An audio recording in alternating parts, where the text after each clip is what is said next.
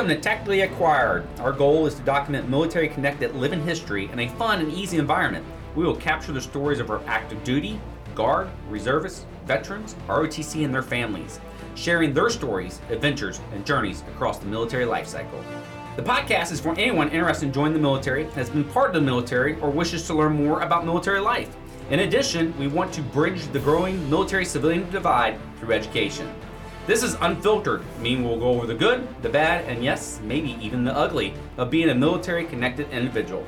I'm your host, Rusty Martis, a retired Air Force Mustang and OEF veteran, and I run the Veterans Resource Station at North Kentucky University. My special guest today are, we'll call you guys veteran advocates, right? Because that's part of what you guys are doing, but also you have a great history that you're willing to share, and we appreciate that. So, first, just thank you for being on the show. Oh, you're welcome. It's always fun to talk about what we did, and it's it's a lot of fun to poke into the psyche that is America, and let people know that there are different ways to look at what they've always been taught. Absolutely, I love that, and uh, we'll delve into not only stories, but uh, you guys continue to serve as well. So you had that drawing to serve, being in the Marine Corps and Navy, right? Navy and Air Force. Uh, but you continue to serve as well out in the community. But if I can get both of you, um, just to state your name and what branch of service you were in. Joe Cross, United States Marine Corps. Mark Wright, uh, active duty Navy and Air Force Reserves. Awesome. Thank you very much. Joe, we'll start with you if you don't mind. Why did you end up choosing to join the Marine Corps of all branches? I was told it was the most challenging, and um, I wasn't the smartest guy. I chose that. Mark? Uh, I joined the Navy to see the world. There you go. Did it work out for you? No, not at all. Where'd you end up? On a submarine. Oh, okay. Saw a whole lot of steel. You saw a whole lot of steel. Yeah. Joe, what'd you do in the Marine Corps? I was uh, 5811 MP. MP. And uh, did you get to see the world? I've got to see a few interesting places. A lot of Southeast Asia, Thailand, Iraq. Uh, I don't. I didn't know that was Southeast Asia until I got a push. I was going to say the same thing. We better break it down just for those that didn't know, because I was kind of the same boat. I was over in Afghanistan. I was like, wait, Afghanistan's part of that?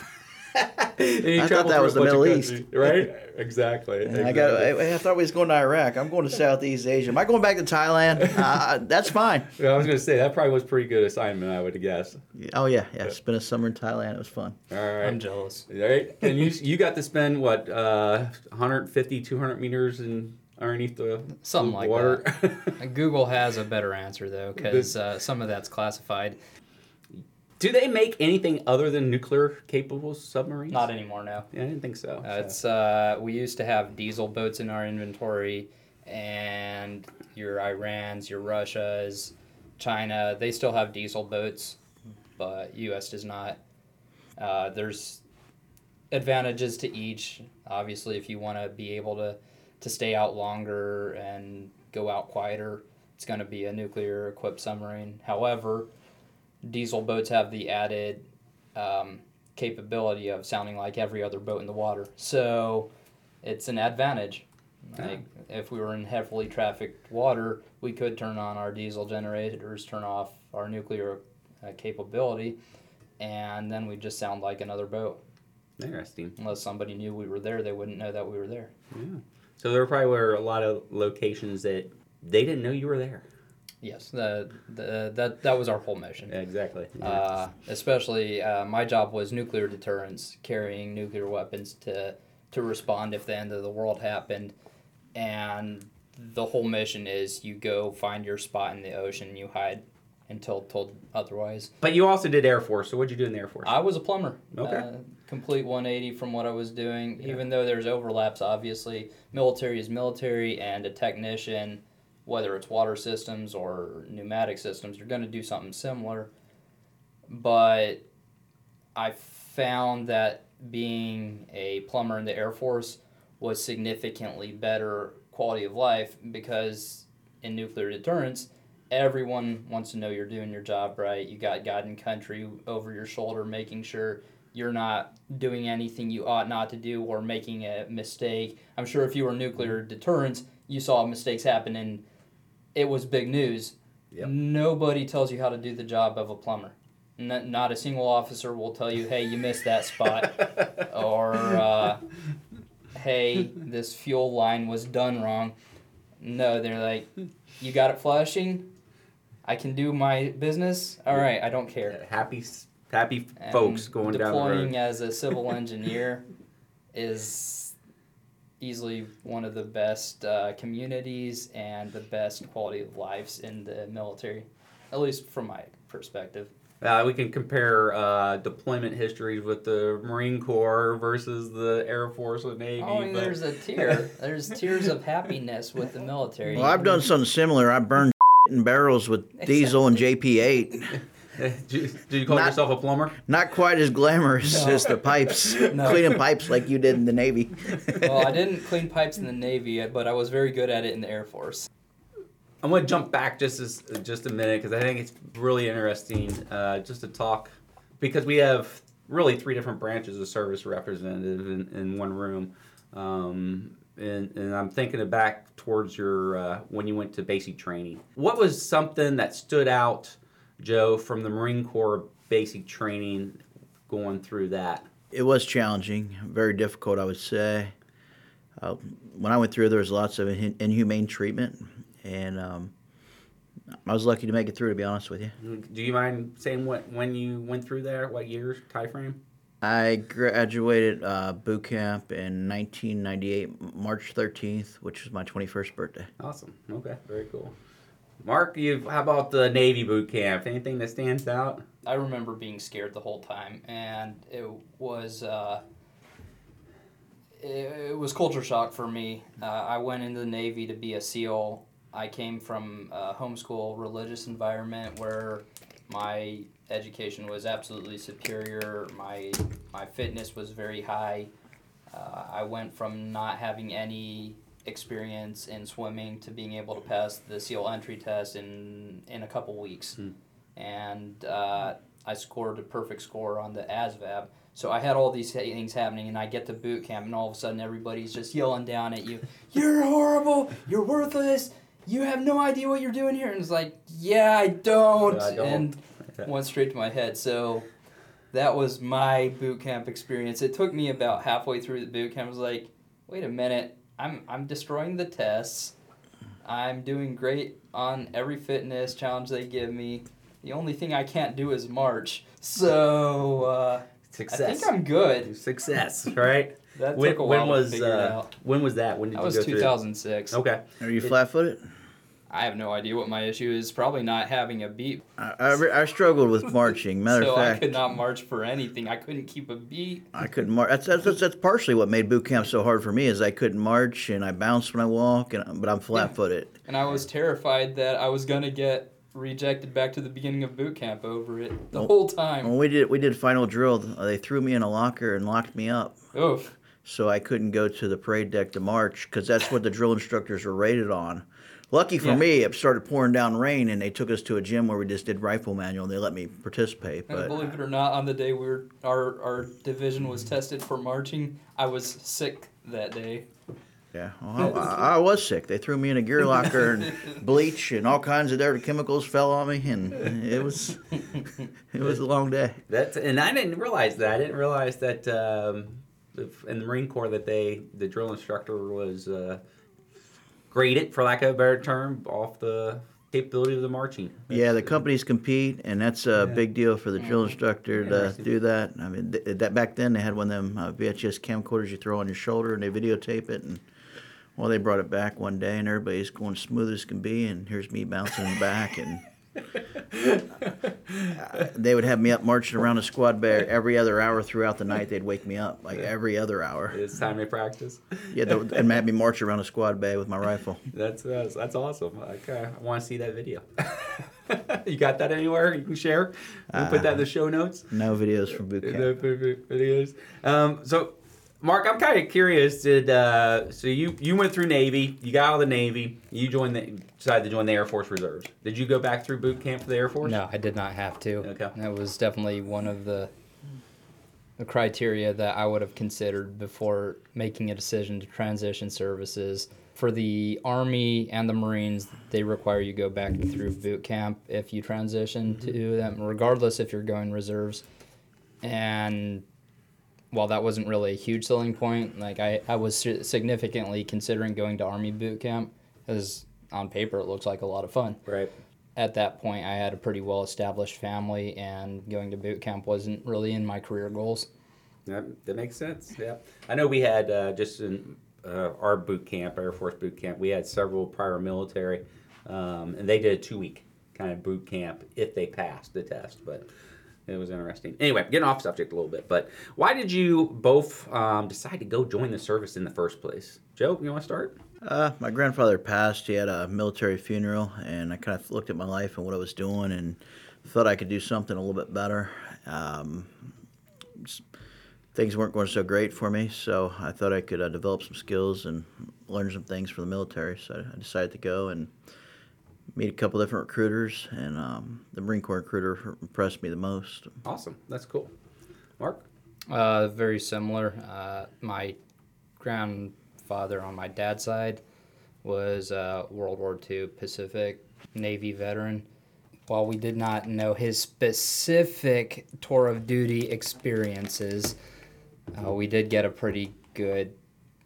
Like it's, I was seven when we had his military funeral. Uh, my oldest brother also joined the Navy uh, on an aircraft carrier, so I, I wasn't settled on the Navy. I didn't know going in that I was going to join the Navy, but that's just kind of the way it worked out. Nice. Okay. Well, thank you both for sharing that. The next question is totally off subject, but I love this question because I love the answers that I get uh, talking to the other military connected veterans when I ask this. So, um, in the military, in the podcast it's called Tactically Acquire. But to tactically acquire something, you're basically take well, we'll call it sneaky, sneakily acquire it, um, and it's much needed equipment or items.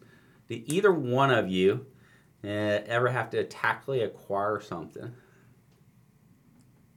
I'd say there's still a strong culture of that in the military, regardless of where you go. Um, in the Navy, it was a game specifically if somebody had a nice pen. Mm. And so if somebody had a nice pen, they didn't advertise the fact or leave it around because it was disappearing. Um, however, after getting out of the Navy, I still find myself like, hey, it's a nice pen. That's a good, a nice pen, yeah. Yeah, I have a strong history of acquiring things. Uh, the most uh, unique thing um, I went on went to acquire was back in 2003 before we went on initial invasion in, into Iraq, which we went on day one at Bre- Breach Point West out of Kuwait. Um, we went down to the naval shipyard and we, you know, we, we had a little brief about, hey, we're just going to go down here and get some uh, steel. We're going to bolt up, bolt it on our vehicles. We're going to have some armor steel. So we pull up with a five ton, seven ton. There's a bunch of ship workers, uh, people, uh, civilians all around. We get out of the back of seven ton. We run up there, just start grabbing steel, loading it. We're kind of leisurely doing this because it's hot as piss in Kuwait. And um, these guys are looking at us, and then the platoon sergeant starts screaming at us, "Hurry up, hurry up!" And we got to get out of here. I didn't realize we were um, tactically acquiring that steel from a civilian shipyard. I thought we were going there to get this steel, and um, we had paid for it or we'd done something else. But well, we quickly loaded up this steel, and it was a lot of heavy steel. We threw in the back of the seven ton. We drove to a Navy base, and man, I'll tell you what, they fed us really well. We've been eating MREs for a couple weeks in Kuwait. The Navy, the Navy, they have good chow, and compared to what we eat in the Marine Corps. So we go there. These guys are cutting this steel with torches, and they said, Here, "Yeah, we don't have any ceramic plates for your flak jackets, but uh, if you're a gunner, you can have this uh, steel mass and put it in your flak jacket." I was really happy that I got one of those. That's awesome. One of my guys uh, was like, he's probably an aero engineer or something. I don't know how he ended up in the Marine Corps, but he was in my my fire team, and he said, "Look, you know what's going to happen if you wear that piece of steel inside your flak jacket?" I said, "No, what?" He said, "You're better off just getting hit with a straight round because if they shoot that, it's going to create a bigger mass, and your heart's going to get crushed, and your ribs are going to break." And I was like, "Well, maybe that's not too good. Maybe they can bolt that on the side of the Humvee too." but um, yeah, the Seabees cut up all the scrap steel we had. They Most of it never got bolted onto the vehicle; just got thrown in the vehicle and would have created more projectiles had we got hit. So we, we thought we were doing something, but we didn't. Yeah, That's awesome. That's a great story. Mark, what are some of the things you kind of miss about being in the service? If any. Uh, okay, so it's it's weird, and I think people who have separated will understand this, but the predictability is is really nice. I, I found when I transitioned out of active duty and had to figure out what my next whole step was, not knowing where TRICARE was coming from, not knowing when where the next paycheck was, or not having the constant BAH or whatever benefits that were afforded to active duty.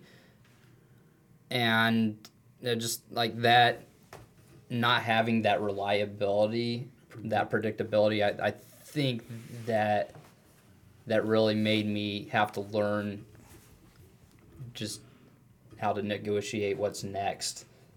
It, it surprised me. Yeah, absolutely. What do you think, Joe? Uh, two different things. Um, one kind of is unpredictable. Uh, the excitement, the rush you get. I'll never. Life seems so dull and boring. Never been more excited than when you get shot at, or you might possibly get exci- uh, get shot at. Uh, I remember my last tour, they would talk about, "Hey, we're going to run a convoy through downtown Fallujah at night. That route's red. Sweet, you might see some action." It, it, it you felt alive. You know, the fact that you might get killed made you feel very much alive. Uh, the other thing I really miss about is the camaraderie, the friends. It's like um, your little brother or bigger brothers. You constantly hate these people. You about them. You complain about them. This guy's feet stinks. This guy won't take a shower. But you know what? You miss all those people. You miss all those personalities. And um, even today, if I, uh, you know, drove to a different state, I'd have a place to stay. I'd have somebody that would fight right next to me and help me out the best they could. So you do have some lifelong friendships. You can Absolutely. reach out to people, and it'd be nice if they were closer. Right. Yeah. But I, I, what a great point, though. I, I'm, you're right. I can't travel too many places We don't know somebody or come across somebody that uh, you can reach out to. So, um, and that excitement, you know, uh, mission uh, transition.org says 76% of all service members when they transition out of the military will struggle. Um, and there's a big reason, part of that, especially if a combat veteran trying to refine that, uh, that excitement that you felt um, while you were in. And uh, there's a big reason why uh, a lot of us go out and buy motorcycles and don't wear helmets and do other stupid stuff to try to find that, that excitement again. Do you have any advice I- uh, for those? It's folks? actually something I have explored a lot, talking with my friends in the VFW and taking it very seriously. Just to talk to people. Every veteran is a story, and I think that's somewhere they get a little bit lost is discovering what their story is when they transition mm-hmm. and connecting all of I, I, don't go anywhere where somebody doesn't know someone who has struggled either with mental issues, with depression or suicide. Everybody in a VFW knows that guy or ha- is that guy who has experienced mental issues and had to question their worth. And I think one of the common denominators is a sense of purpose. While you're in there, while you're in whichever branch you're in, that branch dictates your worth, what your value is, how you interact with the mission.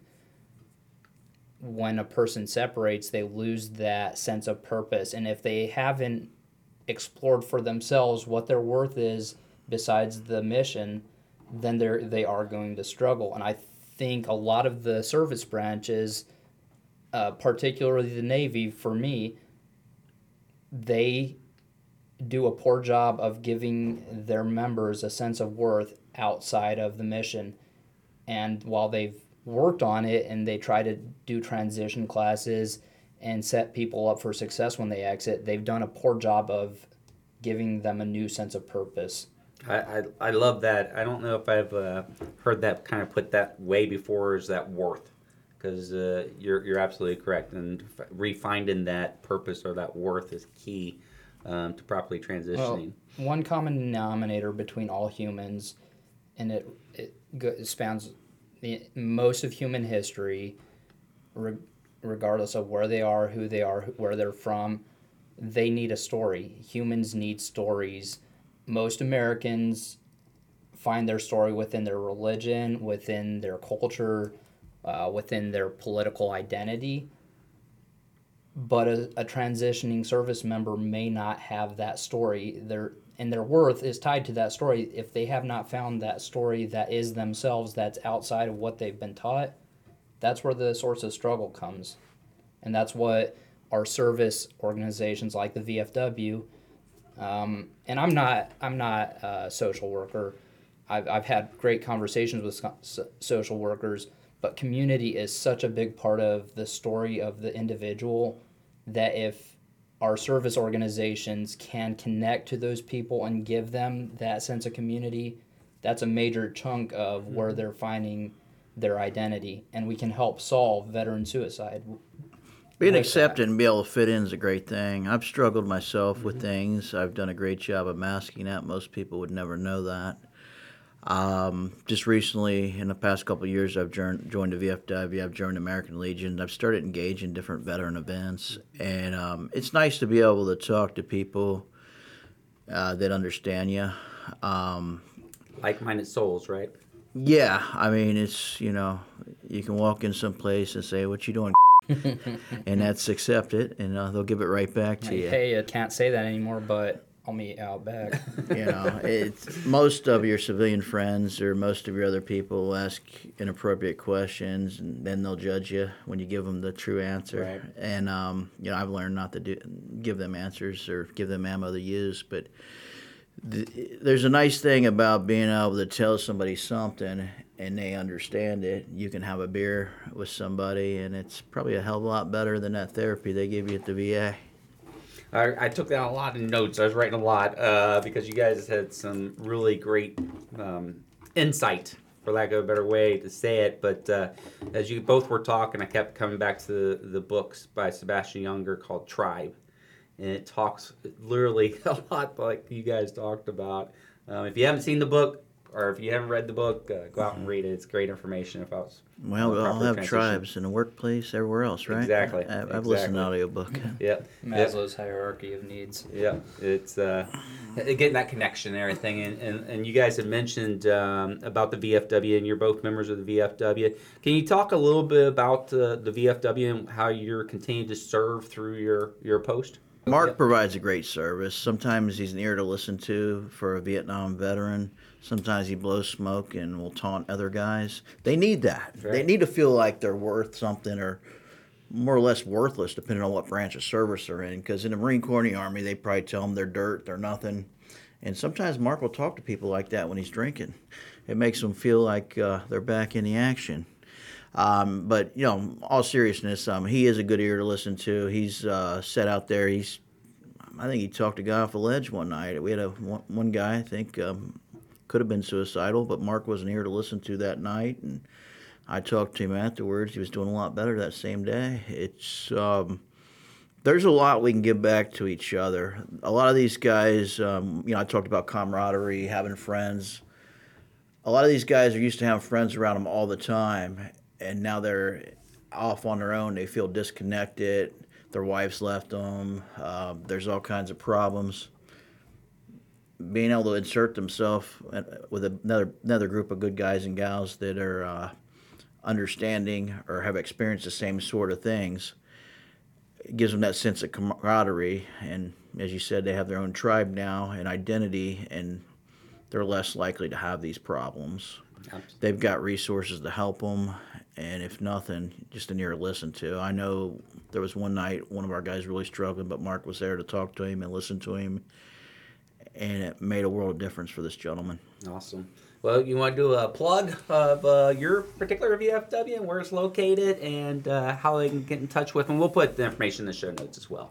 Yeah, I, I, I can definitely cover that one. Uh, we both represent uh, VFW Post 6095, which is in Latonia, northern Kentucky. Uh, it's one of the best uh, posts in northern Kentucky, and the reason I say that is because on top of having a bar and all your typical traditional things you'd see at a VFW. We also have a several acre pond, which every year we use to have guys bring their families out and have a kids fishing derby, and that resource is open all year long to members of our post and guests of our post. Uh, it's it's not a public post. We do we do have to crowd control quite a bit, but the options open, especially for somebody we can vouch for. Hey, he's a good guy. And yeah, absolutely. Come come use our our post for fishing, and uh,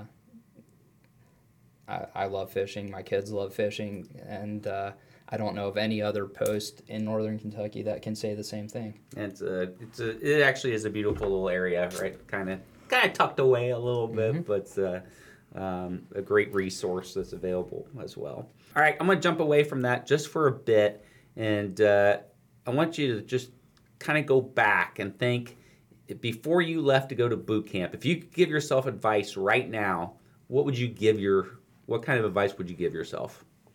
Joe, you want to tackle that one first? I would uh, made sure I was in a little bit better shape. I could. Uh, I'd want to be able to run five miles uh, easily without stopping. Uh, also, I would have studied up on some things. I was a little bit arrogant. I thought I was a pretty good athlete, and I thought I wouldn't have too many issues. And um, there's a lot of a lot to lot to know, a lot to learn. Mark, Uh, I I think the most valuable and w- I, I, I say it with a a grain of salt, but before you join the military, know what you want out of the military. Do it with a sense of purpose. If your purpose is to get a 20 year career, I don't think any 18 year old knows that at that point. But if you know that you're in it to get three years worth of career, uh, of experience, and work your way straight into benefits, that's also very valuable. And with that being said, if you know what you want to do in life, be ready to take the test that will give you the opportunity to to to do a job that will bounce you to that next step.